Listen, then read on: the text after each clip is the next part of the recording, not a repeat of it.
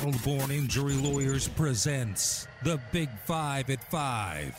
Number five. Willie Ramirez is the company. It's Cofield. Damon running the show in the Finley Toyota studios. We'll get to some Raider talk in the middle of the hour. A lot of good stories in the NBA draft last night. And that's really part of watching the draft is to discover who the guys are. If you're not a college basketball fan, um, you, know, you might not know who a lot of the college players are, the international players. And, uh, you know, we found out last night a lot more about Jaden Ivey and the fact that Willie, his mom is a uh, former WNBA player. His grandfather played for the Detroit Lions. So kind of cool that, uh, and by the way, his mom played for the Detroit Shock. Um, kind of cool that he lands in Detroit.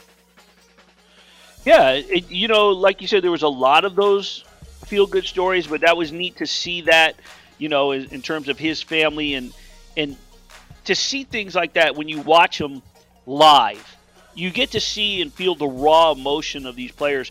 And I want to, if I can just expand on, on, on this, not necessarily Jaden Ivey and his family, but one thing that disturbed me yesterday when uh, Mark Williams was drafted, his sister Elizabeth was there, and she was given permission. She cleared it weeks ago when they knew that he was going to be drafted to, to be at the draft. She's a Washington Mystic who she'll be here tomorrow to play the Aces. Ridiculed up and down. I mean, I'm I sat there and I'm reading these threads of people just annihilating, saying, "Oh yeah, you know, good to see," and and we have WNBA players complaining about so much, but then you can take a day off. Like, are you kidding me? Get a life. Shut up you, we don't say anything when pitchers or quarterbacks or football players or baseball players they leave they get an excuse to go watch their child being born or when they have a family something they have to this was her brother being drafted into the nba it's obviously in their family. These are special moments. And fans need to get a grip and leave people alone because this is this is these are like things that you dream of. These are things that you write. I talked to Courtney Vandersloot the other day. She wrote a third grade report that said, I want to be a professional basketball player. She never dreamed she'd be in the WNBA. She will now go down as one of the greatest point guards of all time. These are historic moments in people's lives. Enjoy them with them.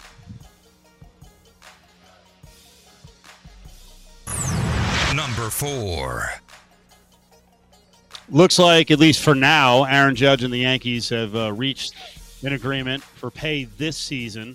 Uh, Judge is going to get 19 mil this year. He's got a couple of bonuses that could push it to 19.5 million. Uh, entering today's action, he's got 27 homers, 53 ribs. The 30 year old is looking for a long term deal. Um, at this point, if the Yankees offered him something monstrous, and they they had already offered him seven years and 213 million dollars, before the season. If I were Judge, and I'm a Yankee fan, so I, but I back yeah. the players. If I were Judge, there's no way I would sign a long term deal until I hit the open market and see what the offers are. Absolutely. Absolutely. You have to I mean, when you're a guy like him with his caliber, you saw what he did last night. Yankees are down six three in the ninth and you know, they come back and and they win it on his hit. Um, and it's not just last night, but just what what he's done. You gamble on yourself. You bet on yourself. And I think it's a waiting game for, for them now because I think that they have to wait to see what he's going to do. And I, I agree with you 100%. A guy like that with his caliber, um, you gamble on yourself and you prove yourself, and then you just wait and see. Highest bidder pays, baby. Let's go. Number three. The Willie is there a fan who may miss the Stanley Cup uh, clinching victory tonight if the Avs do win against the Lightning. What happened with some fan being banned? Oh man. Well, unfortunately, uh, Ryan Clark lost his best friend Kyle Stark last December. They went to Avalanche games together at Ball Arena, and if the Avalanche take down the Lightning for their first title in 21 years, young Ryan will not be there because uh, Stark, who died just days before Christmas, uh, he had he was cremated, and on January 8th, Clark poured some of Stark's ashes over the glass and onto the ice at Ball Arena. The, and the usher asked him, "What was that?" And he told him, "I got to be honest with you, it was my friend." And the usher said, What do you mean? He said, Well, he passed away. Yesterday was a service, and so I spread some of his ashes out there. So he's been banned from Ball Arena for any Avalanche games or team related events for the remainder of the season. And uh, he was informed of the ban months before he knew the Avalanche obviously would be playing in the Stanley Cup, but he will have to watch it on TV. Damn, hardcore, a little vicious. Um, Well- rel- related story. Did you see that the Alexa may be able to record voices in your family and play them back after they have passed? Not until you sent it over. Would you would you want that? No. I I thought about it too, and I'm like, man, that's creepy. I find it creepy enough that there was one day, I think you were out there that day. I think that you wore a bucket hat. I think I may have even told you this story, but that I stopped to get gas and I was in the store part of the gas place and simply looking, looking at bucket hats. I've never texted anybody about bucket hats. I've never I've never tweeted, I've never clicked on a link about bucket hats. I've never even talked about bucket hats. I was looking at them. I drove out there with my beautiful bald head, and I'm sitting there, and I'm generally the first person in the Raiders media facility, you know, 8 a.m., right when they open the doors. And I'm scrolling through my Instagram timeline, and the, after the third post, there's an ad. And what's the ad for? Yep. Bucket hats. Yep. So, So you so you I- don't I- want I you don't want Big Brother spying and also uh, having uh, uh, you know loved ones who have passed away reading you stories. It's just No, too I much. don't want no. I don't want no voices, no Alexa box or whatever the other one is that's in your house, and you go, "Hey, hey!" It's bad enough that I got the other one on the iPhone, but Yeah. no, I mean, I don't even know who's listening. All I know is that we have the Las Vegas audience, and whoever Big Brother and Big Sister is listening on my two phones yeah. that sit next to me when we do this show. I don't know who's listening. I forget listening. I was just looking at bucket hats. There could have been a barcode or some eerie signal that went into the phone, and all of a sudden I'm getting ads for bucket hats. Top two stories. Number two. I didn't know that was that was a reaction I would get. All right, what do we got here, Willie? Do the Lightning have any life yet? Can they keep this dynasty going? okay, let's let's not just just last week we had to do how many days in a row that we were talking about. Well, is it fair to call the Warriors a dynasty? They won four titles in what seven, eight years, and and we were contemplating that's a dynasty. All of a sudden, the Lightning, because they won back to back years, and if they did win this year, that'd make it three. But all of a sudden, they're a dynasty. Settle down. They're they're a dominant team right now. They're the back to back champs, and if they force a game six and then happen to come back to Denver for game seven, and if they do win, that's great. But I still don't know if we put a dynasty tag on them. But I do think that they do have life, and I, I just got done telling you a little bit ago that I think that they have the experience from the last two years to gut it out, and that I thought that they outplayed the Avalanche in the two overtime losses. So they definitely have life, but I don't think it's fair to call them a dynasty. Number one. There you go. Top story. Damon doing a good job. The guy's flashing him a two. Love it. Willie Ramirez, Damon running the show today. It's Cofield. So Paolo Banchero goes number one in the NBA draft. Uh, A little bit surprising, but not shocking if you followed the betting markets. And you know what? I was impressed, at least by the broadcast that I listened to, that there was an awareness of betting odds. I don't think that was the case during the NFL draft. And it, it brings up the point again. Everything uh, when it comes to sports, or a lot of it needs to be framed by what the odds are, because you're going to sit there on TV, you know, on radio covering an event. You're like, oh my god, that's shocking! Like, Caro going number one was not shocking. The number went from ten to one last Friday and a little bit higher, all the way down at different points to like even plus two hundred. I actually, I took a flyer on it because I was like, hey, there's something going on here. Um, I got it at plus two sixty, which was not that's not a great number, but I'll take the money. I would have loved to have had ten to one from Yeah. last week, but it, it wasn't shocking. And now the story of this draft forever is going to be did the Magic take the right guy? Now, frankly, the top three players Banchero, Jabari Smith, and Holmgren may be the 15th, 18th, and you know 150th best player out of the draft. You don't you don't know, right? I mean, we have experience in this market where Anthony Bennett went number one and he just was not a top right. level NBA player. So I wonder how this is going to work out. A lot of it is going to be where they landed. Um, and frankly, next year, like Jabari Smith might average 18 points a game because he's on the Rockets and they're in full, you know, rebuild mode. Mode. Um, you know, scoring on the Magic might be a little bit tougher for Banchero, and I think Holmgren is going to be.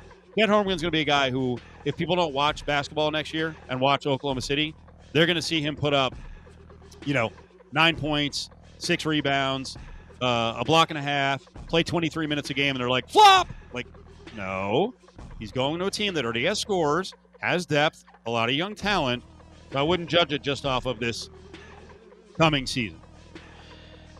That and you know one of the big storylines outside of the big three that you know who is going to go first, be it Paolo, Chet, or Jabari, was just the fact that you even said it earlier. Like, did, does anybody even know who's you know in the draft? That's what I think makes this class so great, because you have these drafts where like you got oh my gosh, one through eighteen, it's phenomenal. But then, then there's the big drop off because the expectations are out there. There's no expectations for any of these guys.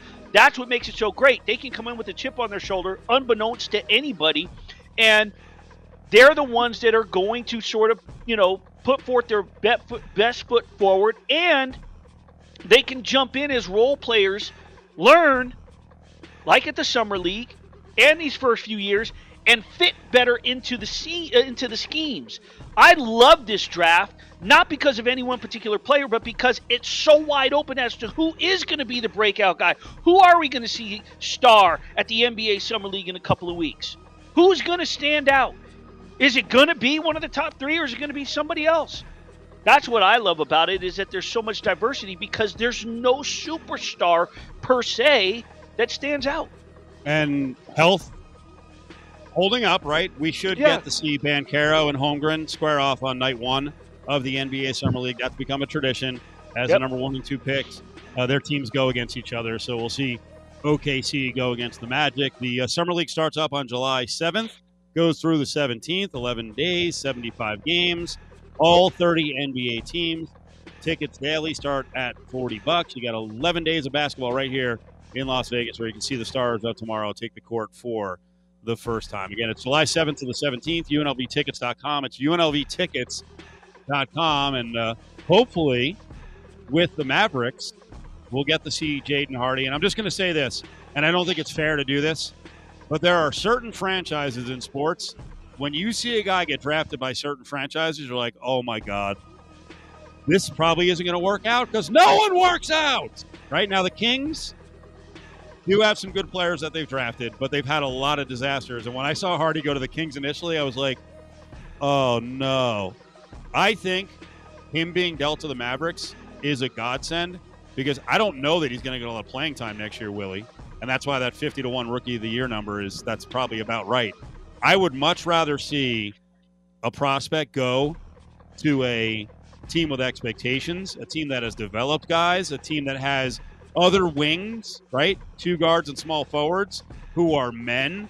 I think Hardy landed in a good spot, and you know what? He's going to grow up real quick. He's going to grow up real quick with that team. On the way back, let's get into the uh, draft a little bit more, and then we'll uh, talk a little Raiders football with. Uh, host of the Autumn Windbags, RJ Clifford.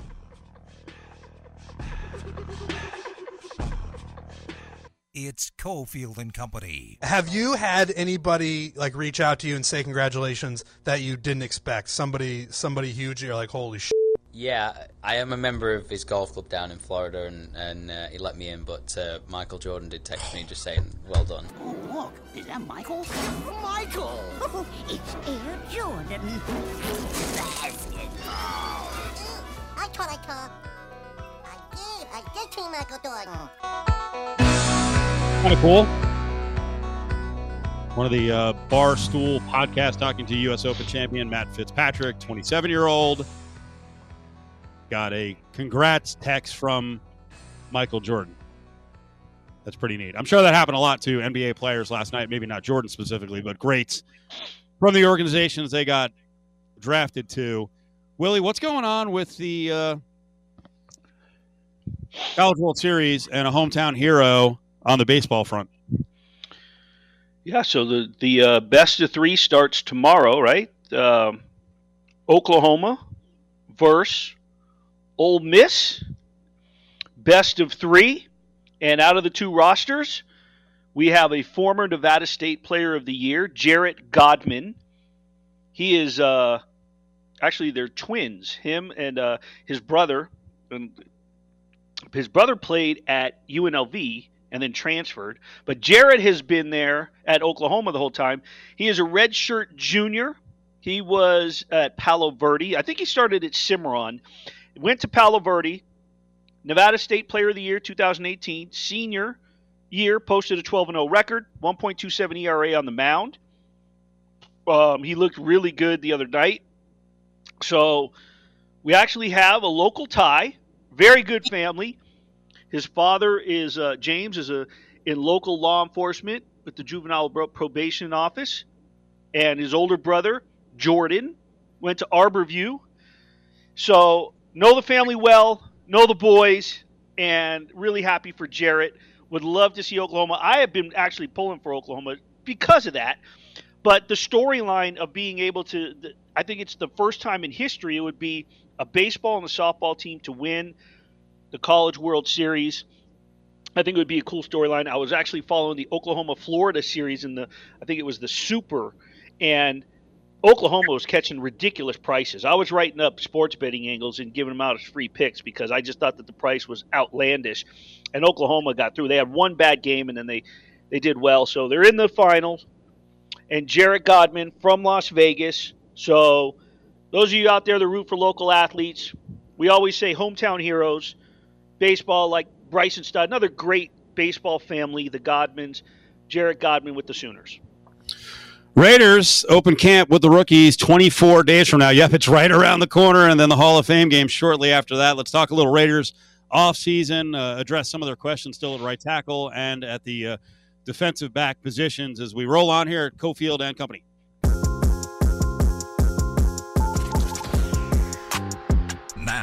To Cofield and Company on ESPN Las Vegas.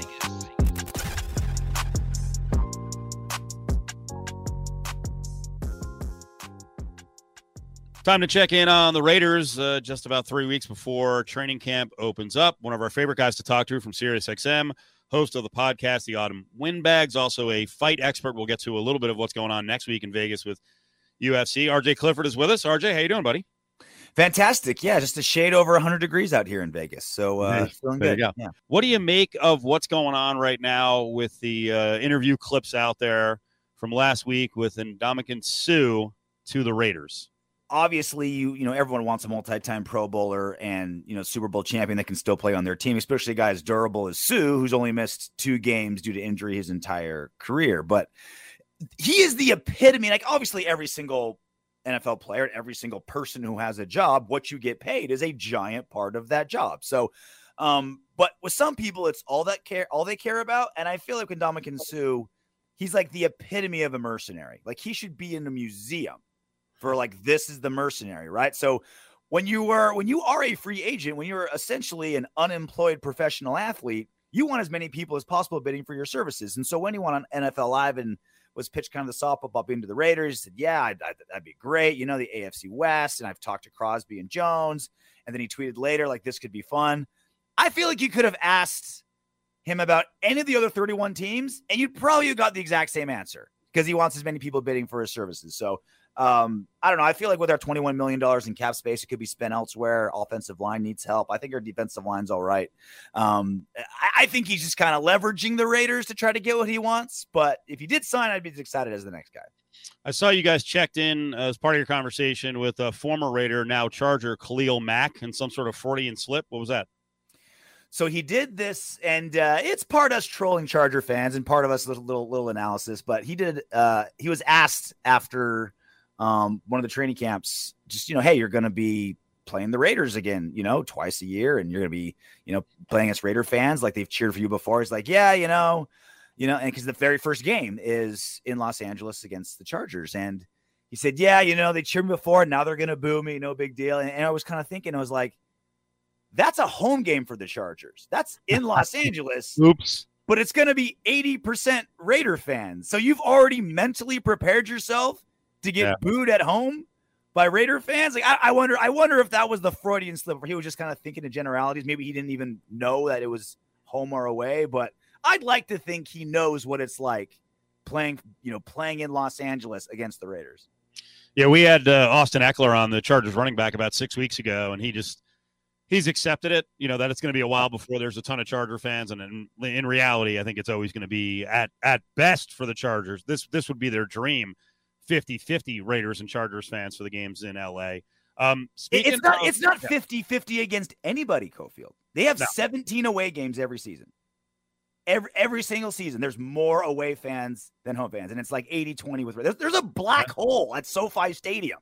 they're going to have to win a lot and at a high level to Yep. to get more fans to come out there. And plus, LA is such a great place to go to, and the stadium's freaking awesome. So And Um, the team they rent the, the stadium from just won the Super Bowl. So if you're going to Yep. get any new LA fans that are going to be a fan of a, of a brand new team around, it's going to be the Rams, not Chargers. Like they're never going to have fans. So, an old timey Raider, really known more as a Buck, Warren Sapp has been speaking recently. I guess one blog wanted to talk to him because essentially he's been excommunicated from the media because he's been such a creep around women. Um, he was talking about Jon Gruden recently.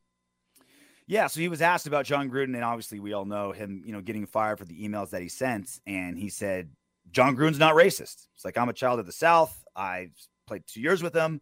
Um, he and you know he was asked about well about the misogyny and and, and the homosexual, you know, the, that kind of stuff. And he's like, well, that that's another conversation. That's awful. But I do not think Jon Gruden's a racist. I spent two years around him.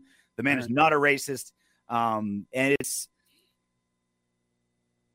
rightfully so people have their view of Warren Sapp because of his actions towards women and stuff, but it was intriguing to me to hear a take of somebody who knows him, Right. who isn't a part of the media. It wasn't like, all right, I got to make sure I say the right, you know, these, these are sensitive topics, obviously, Cofield, you know that. People want to make, make sure they're not ruffling the wrong feathers and stuff like that. So, eh, while, while I, I'm not going to agree or disagree with what he thinks his relationship with Jon Gruden is, it was interesting to me to see a fresh take of somebody kind of fearless in that situation. Yeah, and there's lots of creeps, you know, former athletes who still have somewhat valid opinions Yep. when it comes to their playing experience. Um, speaking of that, uh, Warren Sapp, I guess with a scoop, he didn't really say, and I guess say, you know, he doesn't have to name his source, but uh, he told a blog recently that he heard the Colin Kaepernick workout with the Raiders was about as bad as it could get. which is weird because the few tiny like little reports and tweets we got, it was generally positive. So, um, and you, and also you know how it works. Obviously, when you know reporters get these get these reports, it's usually from the the the, the agent that wants to look as good as possible and stuff like that. So, but look, it comes down to this: like he's been out for six years. Like this is this is the epitome of athleticism in this country is playing in the NFL, and so uh, it would take a, a, a superhuman effort to still to be on the shelf for six years and still be good. And uh, and I feel like of the you know 32 NFL teams, if someone really want really needed some help at quarterback, they would kick the tires on Colin Kaepernick. Um, you know, I don't know what happened in that in that in that workout, but it again, it's it's you'd have to be one in a billion athlete to be Yeah. to be out for six years and come back and be ready to play in the NFL. Sapp's point too was that uh, there should be video that leaked out there. There should be someone Yeah. leaning over the fence. I don't know if you've ever been to the Raiders facility. It is like a friggin' fortress. No one's leaning over a fence. You can't get near the field. Um, there is no access, and believe Yeah. me, there's only one TV station that would fly a helicopter over the facility, and they got uh, scolded a couple of years ago for being jackasses and trying to do that on some uh, you know workouts at parks. So uh, I don't think there was a way to secretly tape the cap workout. Um, let's talk about the current roster. Okay. As we go into the season, trying to think who we had on a couple of weeks ago, and oh, you know we had uh, we had Chuck Smith on, right? So former defensive lineman uh, in the NFL. He was part of the Von Miller Pass Rush Summit that uh, went down here in Vegas, and and he started talking about you know who is the guy, who is the face of the Raiders, who is the best player on the Raiders, and you'd figure, hey, it's Derek Carr, right? Um, he Mhm. actually threw out Maxx Crosby.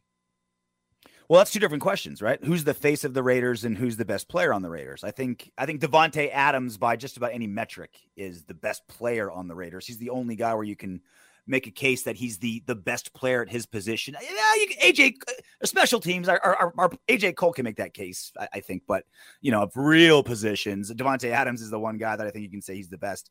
But I every I'm half a Las Vegas local. I'm here. I live in Southern California, but I'm here every weekend working every local I've talked to, it's Maxx Crosby owns this town. It's Maxx Crosby's team. Uh, he's just adored his story, his play, the style of play, just effort, hustle, effort, hustle. Every single one of his teammates adore him. Um, leader by example. This it feels like it's Maxx Crosby's team, and and Derek Carr, I think is, I think he's the team's leader. I think people look at he has the same thing. Everyone who looks at him or any player who talks about him, it's it's just glowing remarks about you know his leadership and him as a man. So I think it's Carr's team, but it's Maxx Crosby's town. RJ Clifford, Autumn Windbags, does radio with Sirius XM. So when you mentioned adored, I think a close second to being adored, uh, a close second to Maxx Crosby would be Darren Waller. Darren Waller has done so much from a charitable standpoint. His story is tremendous. Uh, him beating addiction and trying to help other people with that same sort of cause he's the one guy of the big stars who hasn't got that extension yet. So, what do you think the extension should look like? Should they extend him? Well, they absolutely should extend him. Um, you know, it's it's a unique situation because he was obviously you know plucked off the Ravens practice squad. He wasn't a first round draft pick. He, you know, he didn't come in with pomp and circumstance. He was Jon Gruden in a way, kind of saved his career and or you know resurrected and found what was in there um, that that not a lot of people saw, and a lot of it coincided with him getting sober and and getting his life together on his own. But he credits the Raiders organization um, to be at least a big part of that. So I think there's a relationship there that can handle being the 17th highest paid tight end next season with no guaranteed money. So I, I'm I'm guessing. Um, just by reading the tea leaves, I have no insider view of this, that he'll play next season on this contract and then get an extension. Now, most of the core of the uh, of this team is are on basically three year contracts, more or less. Hunter Renfrow three years, um, uh, Davante Adams it's five years with like void non guaranteed money, basically a three year deal. Derek Carr basically a three year deal. Maxx Crosby three year deal. So I think he'll play this next season and then get like a two year extension after that, and just kind of have. I think I think Josh McDaniels and Dave Ziegler are thinking like, all right, we had this three year window with this core Let's keep it together for this period of time, see what we can do. And if it works, awesome. We'll find a way to keep it together. If it doesn't, we'll move on. Is there a chance that even with Adams on the roster, that Waller goes to another level with the Josh McDaniels offense if it's replicating some of the stuff they did with Gronk? In a way, did Gruden actually hold back Darren Waller? That was a very intriguing thought process. So Waller was on Rich Eisen's show and talked and and Eisen was asking him specifically, "What's McDaniels going to do to move you around?" And he said, "Oh, I'm going to do this and this and this." And and uh, and Eisen kind of like bait, tried to bait him a little bit and said, "Oh, so you know McDaniels going to get stuff out of you that you haven't gotten out of you before." And and Waller didn't take the bait. He said, "No, you know Gruden got a lot out of me, and he built this great foundation, and, and McDaniels is going to add more stuff as a good coach does." But um, Jon Gruden was my way or the highway offense. He's like, "This is what my offense is. You will conform to my offense." Josh McDaniels is I like my I like guys, right? Like I, I want a good um you know slot slot uh, slot wide receiver. I want you know multiple running backs that can do different things, but he's more flexible, and so it he's much more of an offensive mind to say like, all right, Darren Waller's six foot six, runs as fast as a wide receiver. Let's take advantage of that specifically. Whereas Jon Gruden would say, all right, this is these are my positions, and I think Darren Waller fits the mold that I need here. Josh McDaniels has a lot of things to tweak and fix, and there's some positions of concern. But I saw on your podcast, Autumn Windbags and RJ Clifford's with us, Sharon Cofield and Company, that you thought there was another thing that McDaniels really needs to clean up that's maybe more important than some of those positions. So the Raiders for the last 20 years have had historically terrible defense, but that's not even the worst part of it. Like literally, ESPN put them on like the worst defense of the 2010, like the worst defense of the decade, 2010 to 2020. That's not even their worst stat. They have the most penalties in the Super Bowl era by any franchise and by a lot. So, like, The second, the team with the second most penalties is the Titans at you know five thousand six hundred eighty yards. Uh, Cowboys behind them at fifty six hundred. Bills at fifty six hundred. The Raiders are at six thousand four hundred and fifteen yards, like shattering the records, just dwarfing everybody else in penalties. And so, um, you know, you'll, you'll get uh, you know the, the Patriot way and Belichick style that that Josh McDaniels comes from, and it's mistake free football. We don't turn the ball over and we don't get turnovers. So I feel like if there's anything that's going to keep Josh McDaniels up at night, it's gonna be keeping that flag in the pockets of the ref. RJ Clifford, Sirius XM. He does the Autumn Windbags podcast. Uh, very big on the fight game, host shows on the fight game, works around the UFC. Uh, we got fight week coming to Vegas for the 4th of July weekend. Your thoughts on this UFC card headed up by the uh, 185 title fight? So it's Israel Adesanya. Um, you can make a case he's the one of the most electrifying fighter in mixed martial arts right now. Kind of similar to the mold of an Anderson Silva, brilliant striker, much much bigger personality, speaks English, uh, younger, and he's taking on Jared Cannonier. Um, so International Fight Week, the Fourth of July, you know, weekend is the you know it's the Super Bowl weekend for the UFC. It's their really big weekend, and so they've you know put two title fights on the card. Alexander Volkanovski versus Max Holloway for the featherweight title is also on there. Um, Las Vegas local Miesha Tate's on that card. Sean O'Malley's an upcoming superstar. He's on that card as well. But Jared Cannonier is kind of a, a head scratcher to headline International Fight Week. Now he's the correct title challenger, so he's he's the right guy in a sporting in a sporting sense. It's like that's the guy that you want, and he's more than earned his shot. Israel Adesanya. He doesn't have the name value sometimes we see in a main event between you know on International Fight Week, but Adesanya is clearly the star, and Jared Cannonier is rightful contender. And uh, and he brings some some problems to Adesanya that we've seen Adesanya struggle with before. His one loss in the UFC is when he went up a weight class and lost to Jan Blachowicz, the, the champion at the time. And Cannonier can wrestle similar to Jan. So he offers some really technical uh, some technical challenges for Adesanya. And Cannonier's another one of these guys who walks around pretty heavy, right? I mean, he's uh, he's well above middleweight normally.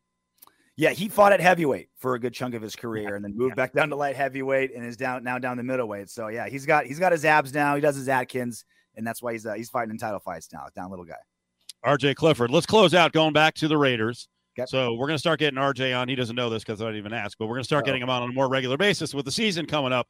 Um, let's look at a future. This is very interesting. William Hill, uh, Race and Sports Books, is putting up alternate win lines for season totals, right? So Mhm. total wins for the Raiders is eight and a half. You can actually bet over under seven and a half. This is interesting.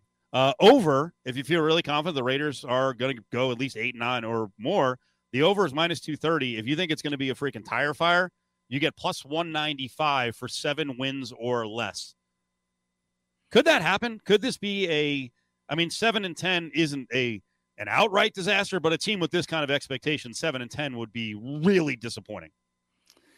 So there are giant question marks in the AFC West. Like it's it's on paper the best division in football, right? Giant question marks in the division. The Chiefs shedding superstars left and right to stay under the salary cap. Brand new head coach in Denver. Um, you know, brand new quarterback. I don't believe in that Denver defense without Vic Fangio. Uh, and the Chargers, I don't believe in Staley at all. He was supposed to come in and be this defensive guru, and their defense got worse than it was under Gus Bradley. Um, and then they're and they're also benefiting from having a Justin Herbert who's a you know rook on a rookie deal as a, as a Pro Bowl quarterback.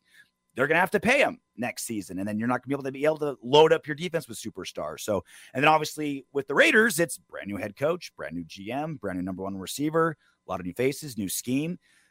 On paper, it should be a a violent division with you know maybe three teams going to the playoffs. Everyone's fighting each other, but there are giant giant question marks. And you know, we're all optimistic that Josh McDaniels has learned from his mistakes from being a terrible head coach in Denver and being a terrible offensive coordinator for the Rams.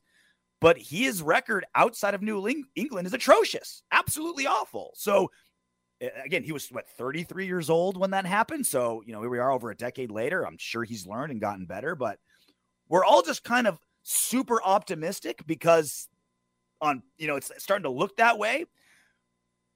But you can't help but think if Josh McDaniels is a tire fire with the Raiders, you you can't help but think looking back, we're going to kick ourselves and say we should have saw this coming. because of his history as a head coach. Wow. Okay. Sounds like you want to put some money down just in case. Little insurance at plus 195. We'll, we'll hit some more odds down the road as uh, I love the, the betting options are getting really creative. RJ, appreciate it. I know it's a work weekend for you, so we, uh, we're glad to have you on for a couple minutes. Thank you. My pleasure.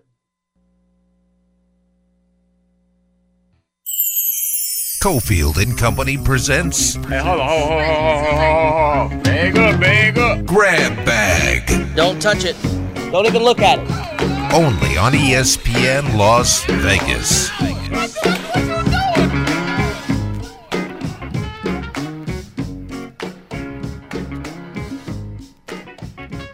Tons of pro sport. There you go. Tons of pro sports in Las Vegas. You can hear the Aviators games on uh, Raider Nation Radio 920 tonight. Kris Bryant, I would expect him to play with Albuquerque. Staying for the weekend, as far as we know. Rockies not going to call him up. Tonight is beach bag night. Also, the Lady Rebels are going to be out there with uh, Lindy La Rocque throwing the first pitch out. And then uh, tomorrow, there's a lot going on with the Aces. We'll get to that in a couple of minutes. But to wrap on a couple of things, Willie, uh, first of all, I mentioned the alternate season win betting that's now available at some sports books, including William Hill. The alternate season win total Raiders seven and a half. Over. Over minus two thirty. You'd lay two thirty to win hundred. Yeah. Wow, confident. All right. I'm not a big money line guy, but I mean, that's a joke. They're going to win more than seven and a half games. Okay. Well, there you go. Minus two thirty. Easy money. He, I mean, Get down on it. That means that I get two and a half dinners from you. Uh, well, I didn't say I was betting the other side. Oh, oh, oh. I was that I didn't make up the number that you can. Well, actually, no. That means I'd have to lay two and a half dinners to get Exactly. one. to one. Yep. Yeah. Yep. Uh, thanks earlier in the show to our guest, Alex Margulies. He did a, a preview of the Nevada football program. We're doing a weekly countdown for the UNLV football schedule. Every single week, we'll have on an opponent from this coming season. We'll go from the back end of the season to the beginning of the season. So, Nevada's the last game. Hawaii is up next week. Uh, if you want to hear some recruiting talk and the Rebels landed a 2023 commit from a quarterback from Agoura Hills in California, and his uh, coach Dustin Croik was on with us. Stanford Routt joined us, and you just heard R.J. Clifford from SiriusXM working around the UFC, and also has his uh, show on SiriusXM on MMA. Damon, by the way, your fight show, highly recommend R.J. Clifford as a guest because uh, unlike most of us jabronis who cover the fights in the media. He actually fought professionally. So he had seven professional fights at 155. He wrestled at San Francisco State. Um, I've actually seen him get into a bar scuffle. Not bad, not bad. Something broke out quick, and uh, and he was he was he fought smart. He was quick to uh, make sure he closed space and and got the underhook. So uh, so he's like actually a real fighter who can talk the fight game. So I'm gonna have to think about that now. I got his contact info. Thanks. There you go. You're you're in. Tell people what time your show is on and what day. Um, Thursdays over on KLAV, twelve thirty. The game. You could uh, tune in live or the podcast version from eleven to twelve. Only an hour and only on one day a week. But we're starting. Right. Room for growth, right? So you tweeted out something that was interesting yesterday, uh, Damon. You said that the G League Ignite is what? Was it a joke? What was It's a scam. A sham. Why do you say that? Because you see Hardy, you got the number one, the number two prospect in the country just last year, and then it's oh man, but you get taken in the second round. Just go to college and get that NIL money. You know, put up 15 points at Kentucky or whatever, and I'm sure he would have been a first round draft pick. Willie, what do you think? Did Hardy screw uh, himself by going to the G League? Well, I don't know if he screwed himself last year because I don't, you know, we knew about the NIL, but I don't know if we were as educated and knew how big it was going to get when he was in that position last year to make that decision. Can, we honestly say that we thought the magnitude of where this was going to go? You know, I mean, I think everybody kind of had an idea like, could it grow to this? But now it's it's it's a clear cut decision. It's like the guys that went to the workouts and then decided before, like Timme and Strawther up at Gonzaga. Why not just go to the G League, right? And then enter the draft last year. Nope, just go back to college for to, to be a 50 to 60, 40 to 50 to 50 to 60 draft pick for the money you can make from the NILs. you might as well go and try to raise your stock, and you're still going to make probably six figures. I don't know, but yeah, no, I agree with them on 100. percent All right, uh, Aces tomorrow. So for you, where are the Aces now in the pecking order in the WNBA? Number one, number two, where are they? Man, it is tough, Steve. I tell you what, uh, the WNBA puts out their own power rankings. There's a lot of different sites that obviously do it. There, there. Before the Aces blew that lead and lost to Chicago, they had the Aces one, Connecticut two, Chicago three, Washington four, Seattle five. But since then, Seattle has beaten Washington, Chicago has beaten Las Vegas, the New York Liberty has beaten Connecticut. It's it is getting very competitive. I think that we are seeing a lot of the teams, especially in the bottom half or middle of the pack, that were having rough starts. They're starting to find that chemistry because those are the rosters that maybe were new, had free agents come in, uh, trades, younger players. You know, I thought that's what we might see with the Sparks. Then they fired Derek Fisher. I'm not sure what that has to do with, or maybe we are sure what it has to do with. But um, if, if I were to say right now, it's either uh, Vegas or Chicago. Chicago because it's the defending champ. We have taught, we you know, I have said that time just like at the beginning of this Stanley Cup game. Tampa Bay is the defending champ. Until they're knocked off, they're the champs. So you just saw what Chicago did to Vegas. And yes, you can say, well, Las Vegas shot itself in its foot, but Chicago had to have a part in that. Yeah, just, they didn't just come back from a 28 point deficit because Las Vegas blew it. Chicago had something to do with it in changing up the defense, making adjustments. They just named the All Star coaches, and guess who it is? Becky Hammon from Vegas, James Wade from Chicago. So I think right now they're the top two. I think Washington and Connecticut they have they're going on their West Coast tours and they're starting to feel a little bit of the, the travel time and, and and and teams are catching up with them. So uh, I think those are your top four. But Seattle is dangerous. Sue Bird, Breanna Stewart, it's a legit top five. I'm really really excited to see what those middle of the road teams do. I can't wait for the New York Liberty to get here because I am a big Sabrina Ionescu fan. So stick your hand in there, Dave tomorrow, uh, do they have their Title IX celebration panel? They do. They do. Oh boy. They have a, and it includes Lindy La Rocque. The mood of oh. that may have the, the mood of that may have changed. That'll be a different discussion going on now.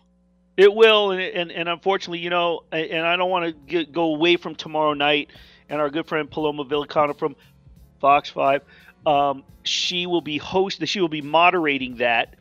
Um, but you know, I was watching um, the NBA show on on on ESPN earlier, and Malika Andrews delivered some commentary that was moving.